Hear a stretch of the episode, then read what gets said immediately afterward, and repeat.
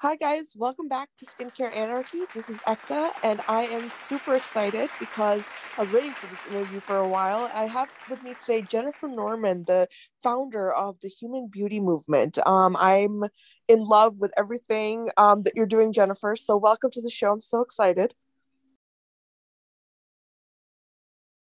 Ekta, thank you so much for inviting me. It's such a pleasure to be here to meet all of your wonderful audience members. I love it. Yes, it's I honestly, you know, when I was reading um about your like the human beauty movement, I was just so inspired just reading about it. So I'm so excited for you to share that with us and how, you know, just you've come to this place um in the beauty industry your whole career.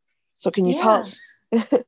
I'd be delighted to, you know, I um probably like many of your listeners, um, had discovered a love for beauty at a young age. Um, I was probably, you know, in my teens and going through a whole lot of just, you know, trying to figure out who the heck I was, right? That's a lot a lot of teenagers do.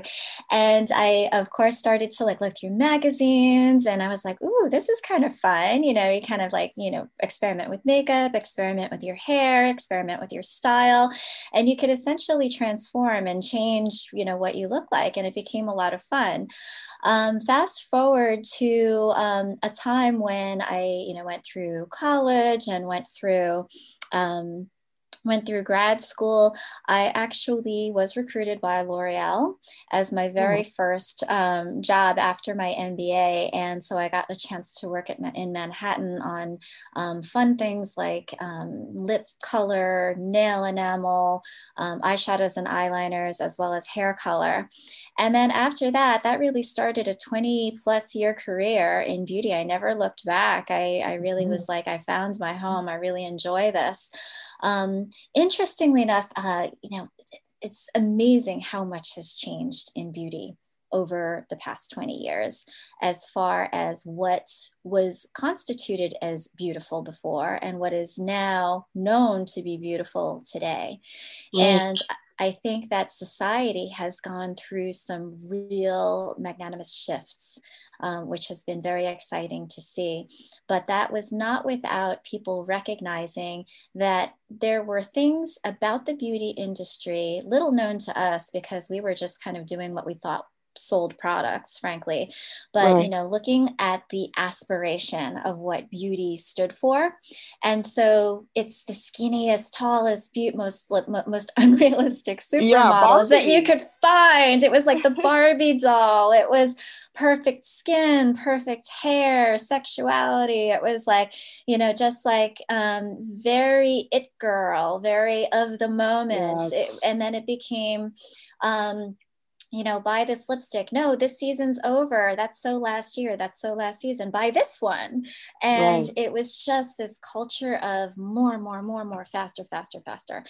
And I think that um, consumerism in general, I mean, we're, we're kind of waking up to realizing, oh gosh, what have we done? We've created a right. monster. right. And that's, you know, it's led to, I feel like beauty, I, you know, you made such excellent points there, first of all. I mean, honestly, I could not agree more with everything you said. And I think it's mm-hmm. interesting um, because I feel like beauty only moves forward when we have this complete saturation of a specific um, market. And I don't, I've mm-hmm. never understood why, you know, even growing up watching that, just everything you've um, actually described, you know, like it's, it's, it was like that with you know foundation it was like that mm-hmm. with you know hair care everything so mm-hmm. i totally agree with you um i want to actually i want to talk more about um just you know like what really inspired you to start the the human beauty um right right. there in starting the human beauty movement i really looked back at everything that I loved about the beauty industry and then everything that I felt could really use a change and and more progressive change than what had been done in the past. And so in doing so, I felt that the beauty industry was, you know, starting to kind of really understand that there were some negatives happening in the marketplace, but a lot of companies just were not necessarily ready or able to move on things so quickly. And I'll give you an example. There was a there had been many companies where I I just kind of be like, oh gosh, there are so many wonderful, wonderful people, really great human beings that are making very bad decisions, and they're making mm-hmm. bad decisions because they're beholden to the bottom line, and so they may end up shortcutting safety, or they may be shortcutting ingredients, or they may be making packaging decisions that are cheaper but not, may not necessarily be as safe or good for you know for for the consumer or for the environment and, right. and or or manufacturing because it's cheap um, but it might not use great labor um, in order to make the things and so but a lot of people are making these decisions because they are being evaluated on how much money that they can make a company and how much profit that they can make a company and it began to become so unsettling because i kept seeing seeing it over and over and over again. It really became bothersome to find that you know there there were um, companies and, and you know heads of companies that would say, you know what, gosh, I know that what we're doing is deceptive, but how else are we going to sell this product? Yeah you know if we use yeah. like these before and after pictures or if or you know uh, another company would be like gosh you know i know that it's illegal for us to be manufacturing nail polish in the city of los angeles this way but how else are we going to compete we're going to do it without permits or and, mm-hmm. and, it was just like un, you know it really just was a, bit, a bit bothersome on my on my conscience and uh, because i kept seeing it over and over and over again yeah. Um, and so I was thinking to myself, I really want to do things better. I want to be better. I want to stand for better. The, the, the consumer deserves better. The world deserves better. And we just have to kind of hold our own selves accountable for doing the right thing, don't we? And being on the absolutely system. no, absolutely. Yeah. And I, you know, I think that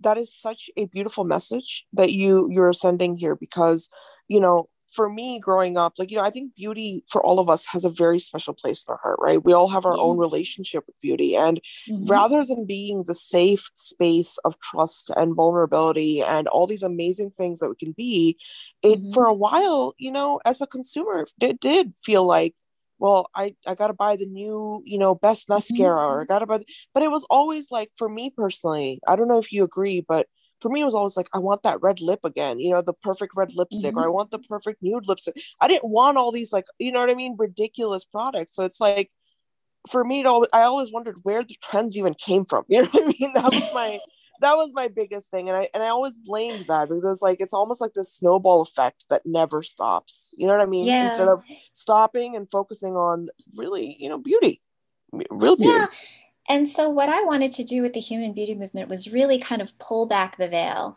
and really have a very honest and truthful dialogue with consumers to tell them that, you know, beauty for for better or worse is really very ego driven as we know. And we know yeah. that what happens when you try to satisfy the ego the ego is never satisfied. It always wants more and the thing that we are fulfilling with a lot of consumerism and have been doing over the past you know however many years 50 years call it um, for like industrialization and all of this production that has gone kind of haywire and is creating so much um, damage to to you know mental wellness and to physical wellness and and earth wellness it's because we are trying to fill holes in our hearts and in our heads and in our minds yes. that cannot be filled externally but we but we're led to believe that the clothes and the makeup and the hairstyle and the validation of other people are going to fix and make us feel better about ourselves, about our ego.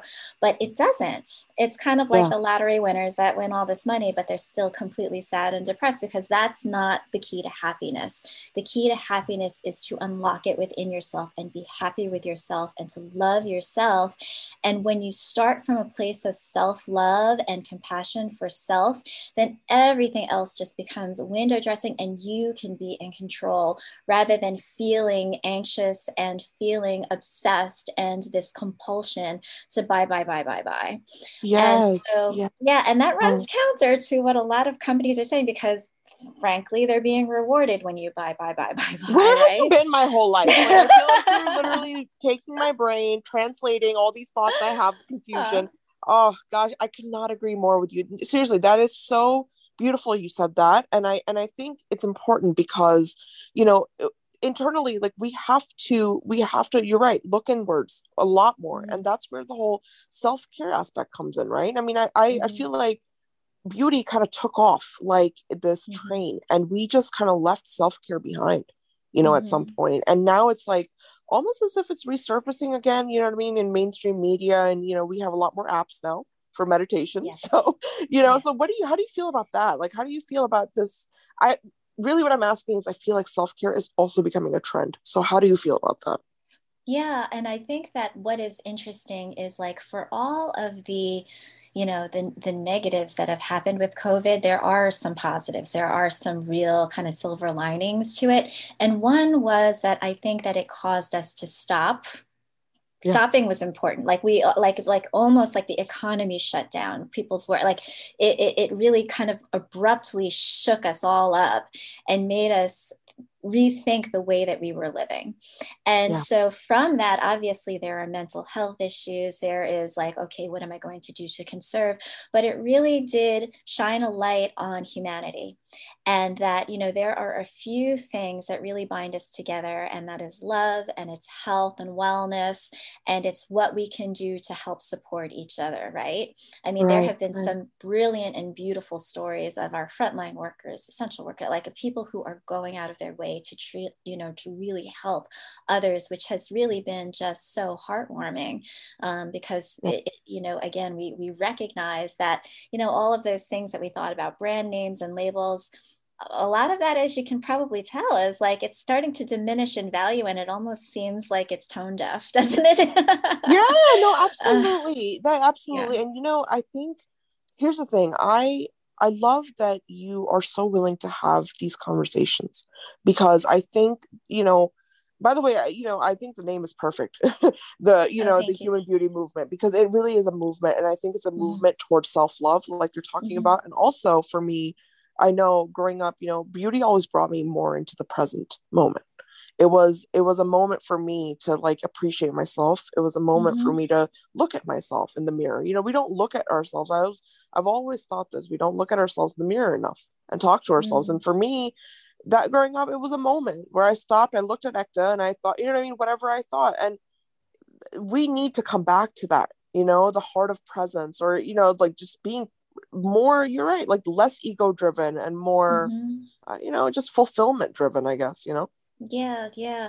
And I will also add to what you're saying is that sometimes when people look in the mirror, there it's negative talk, unfortunately. Yeah. They're looking at all their flaws and what's wrong. And so the more that we can do the Ekta, which is look at yourself and and give yourself, you know, just kudos and compliments and you know support. You got this you you know and and there is nobody on earth like you. There is no other you. And and recognize how powerful you are and how beautiful you are. And the more beauty that you can shine on others and the more that you can help others will only help to exponentially increase your own beauty and and uh, you mm-hmm. know and the good in the world. And so you know I, it's very individual by individual. I'm almost going like per person by person, which to your point, it is a movement. It's not like I ever feel that this is something that we will, may achieve in a lifetime, but it's like, you know, what, wherever we can, we can move individuals so that the whole collective can eventually evolve to a place where there's greater self-love self-worthiness compassion and love of others.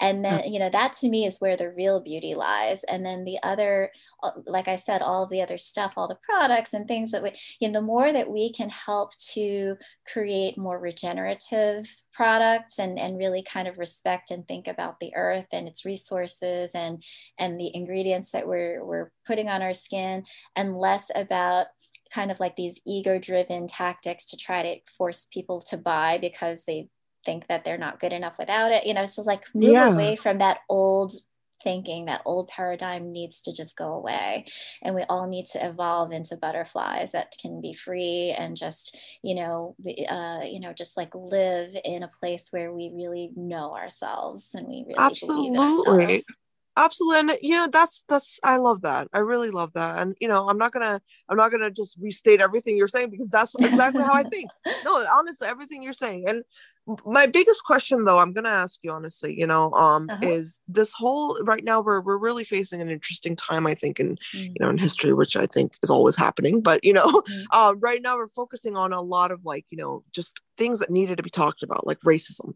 um mm-hmm. you know we're mm. talking about uh racism toward asian americans racism towards mm-hmm. black americans you know anyone of color and i want to really talk openly about this and how this ties into beauty for us as individuals. So, do you want to share your perspective a little bit on that? I mean, you know, um, did that play in at all with your vision and stuff?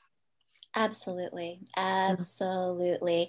Um, you know, um, and and this also is a very personal journey for me too because i am a person who was adopted at two years old um, from korea and i was raised by a caucasian family. Um, yeah. and so i grew up looking like i was asian but not speaking or not necessarily identifying with asian culture the way that others would have identified with asian culture. Um, my mother was british my father was you know american caucasian born and raised in the bronx uh, in New York. Um, however, they also they had three of their own children, Caucasian, and they adopted me and they adopted my sister and brother from Vietnam, who were half Asian and half Caucasian. And so we had this amazing mixed bag of nuts for a family. Um, and so we grew up just really kind of celebrating the fact that you know we were different, but it was it was love and compassion that brought us all together. My parents were amazingly compassionate people, and so I never forgot got that. But as I was growing up, I recognized how, you know, I was getting teased for the way that I looked, and it really in- injured my self esteem because I didn't look like the Caucasians that were in my neighborhood or around me. And, you know, people are just ignorant and they, you know, need to power trip. And so they have to make themselves feel better about themselves and, right. and make other people feel worse. Yeah. And um, and uh, I eventually I married a gentleman who was half black and half Puerto Rican. Yeah. Um, and so we had a son who's a quarter black, quarter Puerto Rican, a half Korean, and he's disabled. Um, and so, like, talk about wow. the idea of manifesting the need for diversity appreciation, not only from a race perspective, but also from an ability perspective.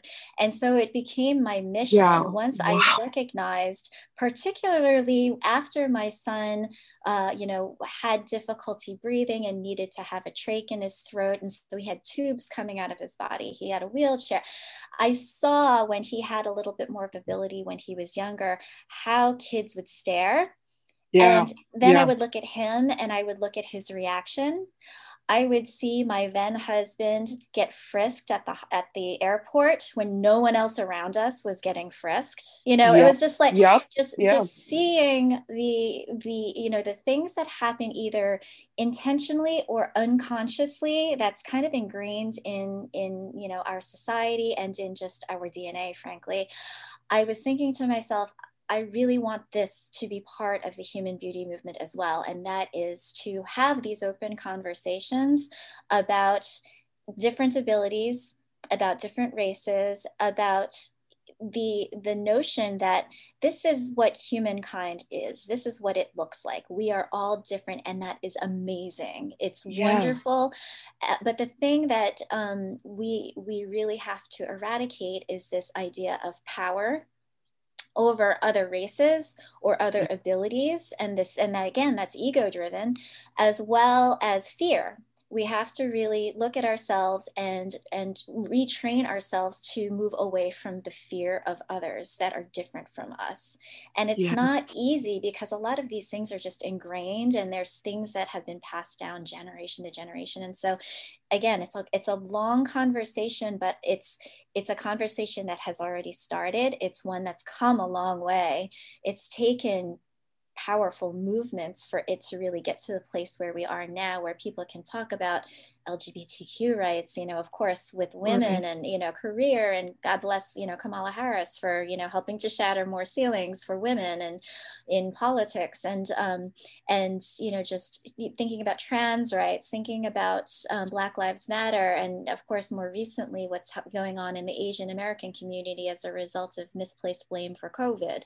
Um, you know, it's just like, thinking about these things where people you know are, are expressing anger they're expressing animosity where is this really born from it's born out yeah. of fear it's born out of power and if we can you know really commit to each you know our, to ourselves individual by individual that we are going to do the work in order to yeah. overcome those things so that we can all live shoulder to shoulder as humans then the world will be a better place and more absolutely. oh my gosh absolutely seriously i could i'm going to be able to talk to you for like a lifetime at this point. But this is nowhere near the end of the episode by the way for, for everyone listening. Um, no but i completely agree with you and i think the idea of just being human is something that we really have to like yeah we've come up with the catchphrase you know what i mean but we have to embrace that mentally mm-hmm. and i have you know you're one of the few people i've spoken to that really understand i feel i feel like understands you know what i mean that really is mm-hmm. grasping this concept because i'm not kidding earlier this week i was having the conversation with a colleague that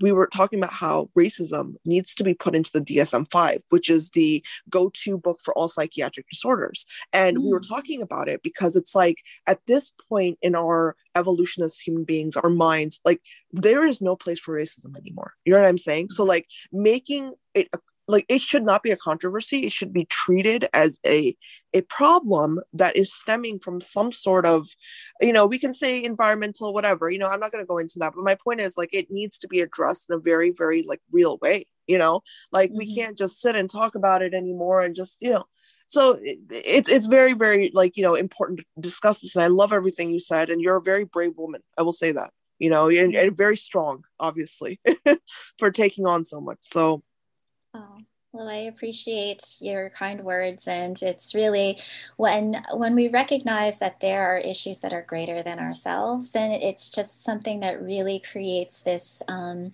inducement of the, of the need for action and the need for change. Yeah, and I, I invite everybody to get to that place. Yeah. So I want to ask you, Jennifer, because I'm very um I'm very interested in in brands that like launch and then they start like initiatives that you know are I guess better for the planet and better for everything around us. How do you feel about that? Because I feel like with your what you're saying here, I mean everything you're saying is embedded in the root of your cause. You know what I mean? And so yeah. when I see this versus somebody else who just picked up a cause and went with it later on, I kind of have a problem with that. You know what I mean? That mm-hmm. person. Because I'm like looking at what you're doing and I'm like, there's no excuse why you can't be doing this. You know what I mean? So how do you feel about yeah. That? Yeah, you know, there um and it's very interesting that you say that and, and recognize it um, because sometimes it's more apparent than than other times and and certainly over my career i've definitely come into contact with and have worked for companies that are like uh, we need to have a goodwill cause because people like that. And it's you know yeah. they'll have more of an inclination to want to buy from us because you know we, because we're giving to charity. So which charity should we pick? Um, and, and and and and it's and it's not really born from the soul of the brand. It's more like let's do this as a marketing tactic or let's just do it as an afterthought. And yeah. so you know granted you know good can come of it in that you know if they are truly providing you know funds and resources to a charity that and, and helping to make a difference, then then that is good. But the intention, um, unfortunately, is a little bit tainted. And so, you know, and and I'm not like you know putting myself on a pedestal or anything, but I do think that for those companies that do think about purpose first and yeah. mission first and believe that you know the, the the role of their company or their brand or whatever they're doing is to make the world a better place or to to to you know help consumers in a specific way and they're able to align with um, you know give back programs or or something that is really inherently fundamental in terms of being passionate about or something that really kind of is intrinsically you know part of the brand TOMS shoes is one that i, I think is a, is a classic um, example of the one for one program where you know they pretty much founded themselves on, you know, we'll make shoes, the, you know, we sell one, we give one to, you know, a child in, in Africa. Um, right. And it's, and it's ingrained in, in the DNA and the culture of the brand at that time. So, and, and it's meaningful and so yeah. t- to me um, i you know I, I embrace and celebrate you know brands that really you know put purpose first and mission first rather than you know thinking about the the way that they can capitalize uh, on Great. you know on goodwill or some or or pr um, afterwards now how do you feel about like research for example because i've proposed this idea before and i'm always curious how you know people really think about it because i think a lot of skincare companies right now are putting a lot of like money into things but it's like i've always wondered why don't you put it into like medical research? You know what i mean? Or like something like like our collective cause i guess what is what i'm talking about. You know like i just i wonder why that initiative can't be like you know what i mean? Like what basically expanded to where brands can hmm. now say well now i'm going to take real part in this. I feel like it just needs to be a you know a concerted effort Interesting. Yeah. Um, I can answer that in a couple of different ways. Um, one is that some do use their funds um, in terms of their charitable contributions to uh, to help enable you know research facilities or you know may, it could be for like a cancer related cause or for breast cancer research or you know things like that. And so they may not necessarily fundamentally themselves be involved in that research but they may um, use it as an offshoot to to um, you know provide contribution or some sort of um, public good um, in other respects, um, it could be that because beauty is not considered a drug, um, and is classified as cosmetic, that um, the research that some uh, companies might be doing might be in, from you know from an ingredient standpoint to see if it's going to make a, a difference to the skin. Yeah, um, yeah. And so yeah, and so they'll they'll certainly be researching molecules or new technologies or ways to make you know different ingredients more bioavailable or to make ingredients more stable or to you know that sort of thing happens all the time. Um, but the outright um, kind of entrenching a particular brand and tying it to some medical research.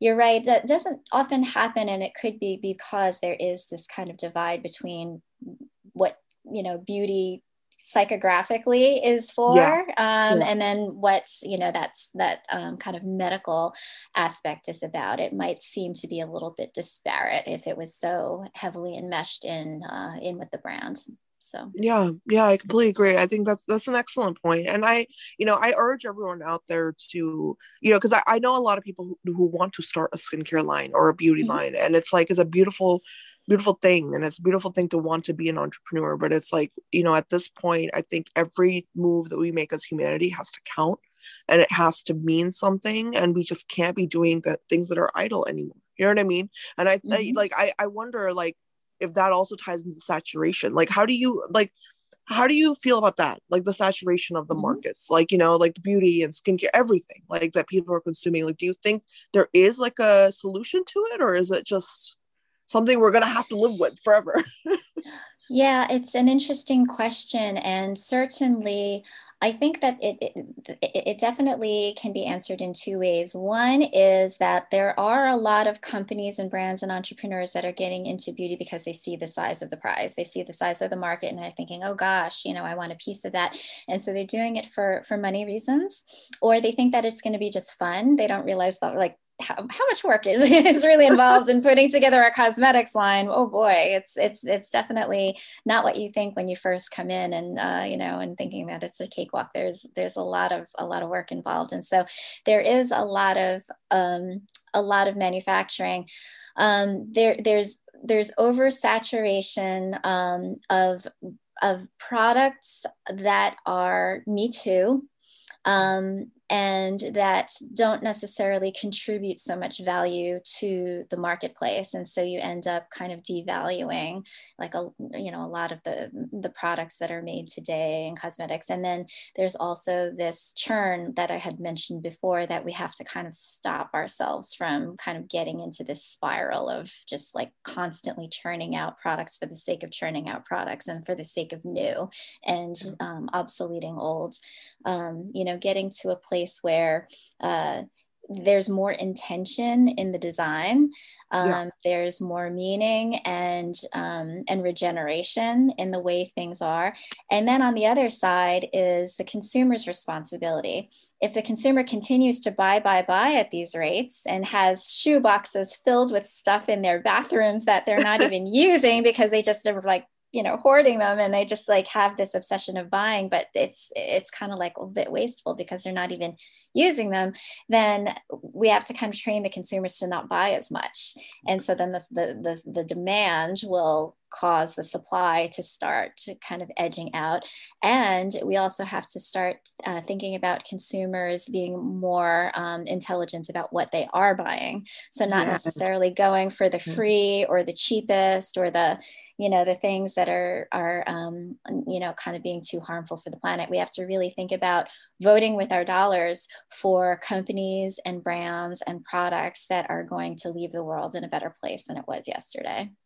Hundred percent. I couldn't agree more. That's some, yeah. I fully, fully agree with you, and I think that vision and that you know that ingenuity, it, it really comes from someone's heart. And I think there's a lot of, you know, the saturation that I see is just like almost like a, it's like a factory. That's you know what I mean. It's like you're turning out the same puppet over and over and over again. It's just like, mm-hmm.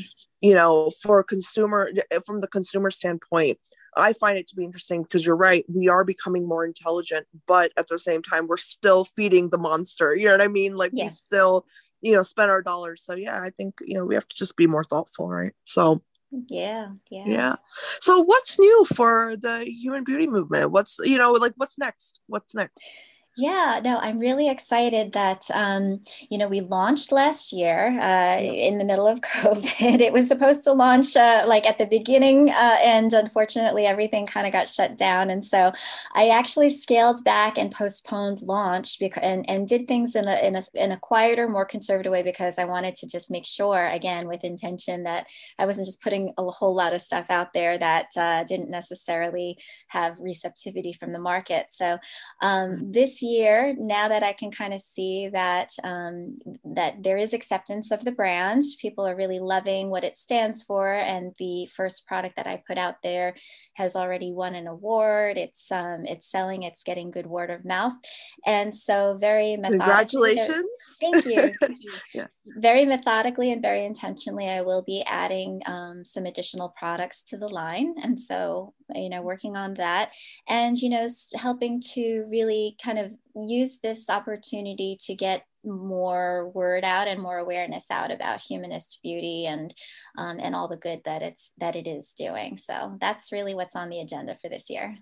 I love it. I love it. And I wish you nothing but the most success. Honestly, Thank I you. haven't met, I don't think I've met anyone as, you know, I don't want to, I don't know. It, it's hard for me to find the words. You know what I mean? When someone's really like in tune with their being and who they are and like just being a human being. You know what I mean? So I just I commend you for that, and I honestly I, I will stand behind whatever you do. I can honestly say that as a woman, as you know, as a person of color, as everything. You know, because I be, I really want people like you to just really use your voice and do more because that's what matters. You know, this kind of thought matters. Everything else mm-hmm. is like redundant, and it's just like we talked about saturation. So everyone listening um, I hope you guys agree. And if you don't, leave us some comments, some feedback. Mm-hmm. Let us know if you have any questions for Jennifer's team or or me or you know anything. Leave it in the in the concept art, and yeah, we'll you know we'll get back to you. But thank you so much, Jennifer. This was amazing.